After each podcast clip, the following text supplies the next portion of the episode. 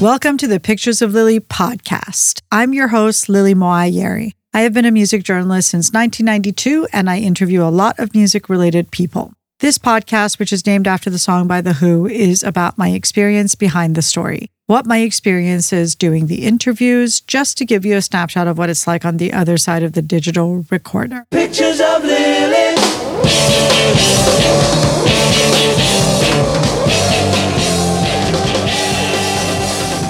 Thank you, everyone, for tuning into the Pictures of Lily podcast. This is episode 68. We just celebrated our three year anniversary 10 days ago, and we're still going strong. We publish monthly with a new episode posting on the second Wednesday of each month. You can find us on every platform by going to picturesoflily.com, where you can subscribe or follow us and also connect to us on Instagram, SoundCloud, YouTube, Pandora, and Amazon. Although it's really best to listen to the podcast straight from the source at picturesoflily.com as it is the highest quality audio and avoids copyright restrictions.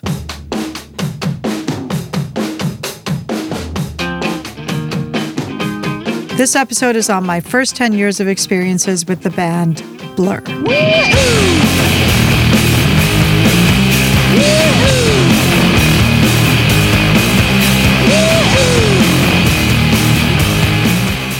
Here are a few snapshots of my varied experiences with Blur.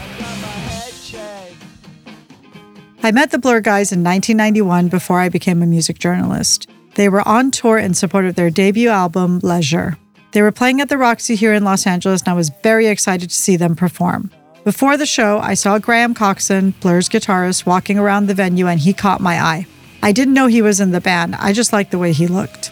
But then the show started, and seeing him on stage came as a surprise and also made me feel like an idiot. After the show, I talked to Graham, who was very disinterested in speaking to me.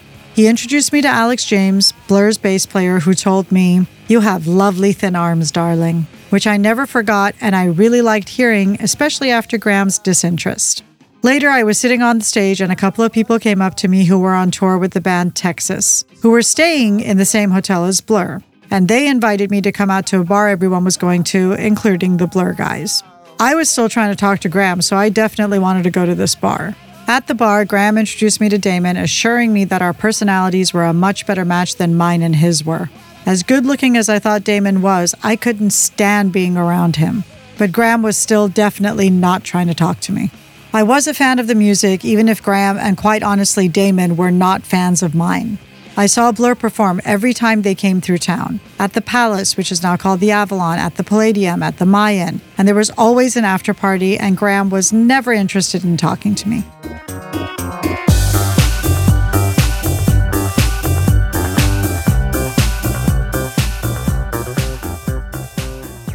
I interviewed Blur for Strobe magazine in the late 90s. My interview was slotted during a photo shoot they were doing for Nylon magazine with Kate Garner. Kate used to be in the duo Haysi Fantayzee in the early 80s, one of my favorite acts of that time and still to this day. By then, Kate was a very established and talented photographer. The Blur Boys kept on singing Haysi Fantayzee's big hit Shiny Shiny under their breaths through the whole photo shoot, which was super obnoxious. But they were in an amazing mood, all four of them, and that whole evening was really fun. Random fact they all bit their nails nonstop, which initially I thought was just a Graham habit. Speaking of which, Graham was also in a great mood for a change. He was being extremely goofy and unlike any other time I had encountered him. It was pretty hilarious. Another thing that happened that night is another media person who was at the shoot caught Damon's eye. The next day, I was told by Blur's team that he requested she be at the after party for their gig that night at the Palace. And somehow I got roped into being somewhat of a pimp. The media person was not used to this kind of attention, especially from a rock star in a band she loved from when she was a teenager. She was very nervous to say the least. At the after show, I saw Damon nervous, which was a first. He came over to us and wouldn't make eye contact with her. Instead, he spoke directly to me, inviting me to the Sky Bar at the Mondrian, which was the hip and difficult to get into spot in LA at the time. I was amused because Damon would never directly invite me anywhere. This was obviously for her benefit. So I said, We'll be there. We went, just me, her, and her friend, and Damon met us there. And he couldn't get us in, which was super embarrassing for him. And I was muttering Noel Gallagher would have gotten us in, which at the time was an insensitive thing to say since the Blur Oasis rivalry was at its peak and Oasis were much better known in the US. The whole night unraveled, and we all went home separately.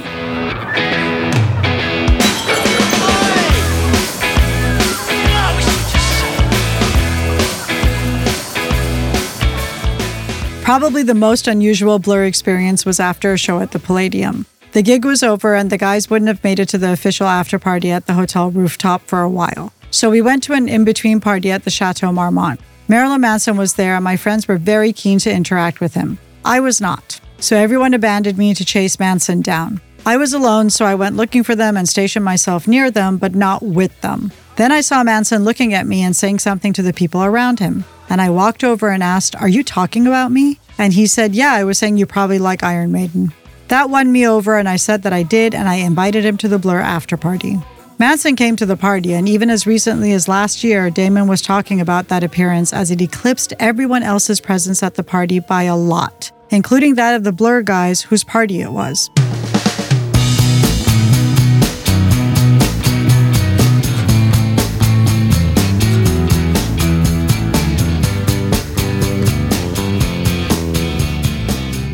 I interviewed Damon for his other non blur projects, and each time there was an animosity between us. He was more wary because I believe he thinks I saw him do things when he was not sober that he can't remember, which I probably did, but I don't care about them. My animosity was more weary because I was so tired of his unpleasant personality. There was one time I interviewed him over the phone when he was watching his kid. That was probably the most civilized exchange we had. I actually brought it up to him, saying that this was the nicest I'd ever experienced him, and he said the kid had a positive effect on him. My dislike for Damon as a person has an inverse relationship with my regard for him as an artist. I think he is incredibly talented and a very open minded and experimental creator. When the Gorilla stuff came out with Dan the Automator in 2001, I already knew Dan for five years at that point. I knew he was a big Britpop fan and that working with Damon was a dream for him. What they created together, coupled with the genius visual representation by Jamie Hewlett, is still mind blowing to me 22 years later. The beginning of Gorillaz was kind of the end of my interactions with Damon and by association with Blur.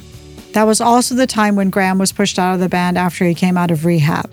Graham had told me he had a chemical imbalance in his brain, but the people around him said that it was chemically induced by all the alcohol and accompanying substances.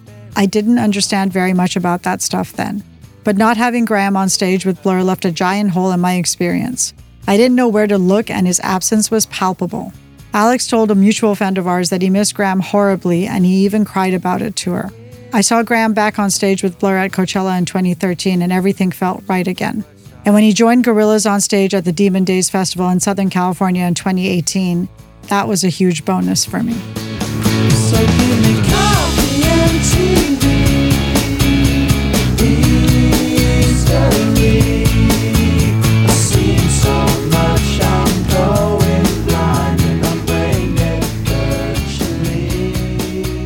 Last year, I attended a listening party for the upcoming Gorillaz album Cracker Island, followed by a Q&A with Damon, Jamie, and Greg Kurstin at Henson Studios for Variety. It was then that it dawned on me that Damon had become an international superstar. Gorillaz are particularly popular in the US to a degree that Blur never came close to, which I know pissed Damon off. The stories Damon was telling at that session at Henson, which were of the last 20 years, were so foreign to the person that I knew in the 90s. I was right up front, and even though Jamie looked at me a bunch of times, there was zero recognition on Damon's part, which, after 20 plus years, is maybe a good thing as it means we can start from scratch.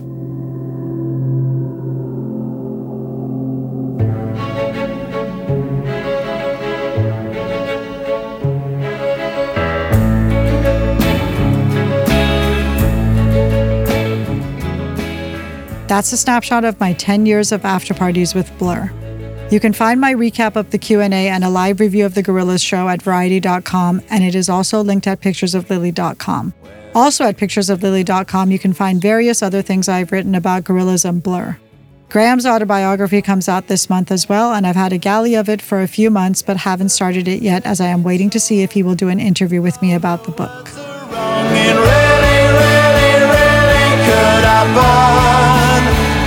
set red.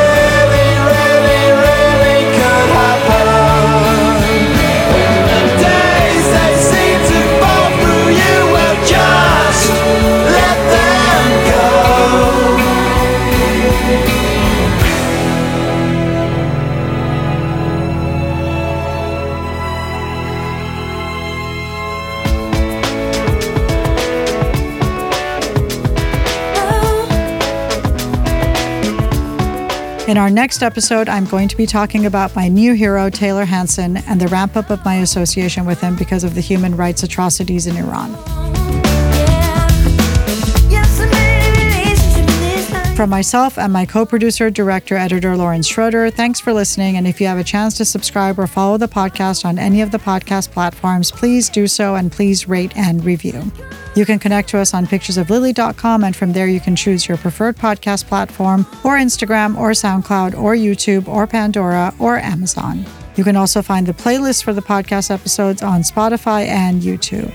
There's also a Pictures of Lily newsletter, which goes out when each podcast episode posts, with a bonus newsletter in between that you can subscribe to on picturesoflily.com.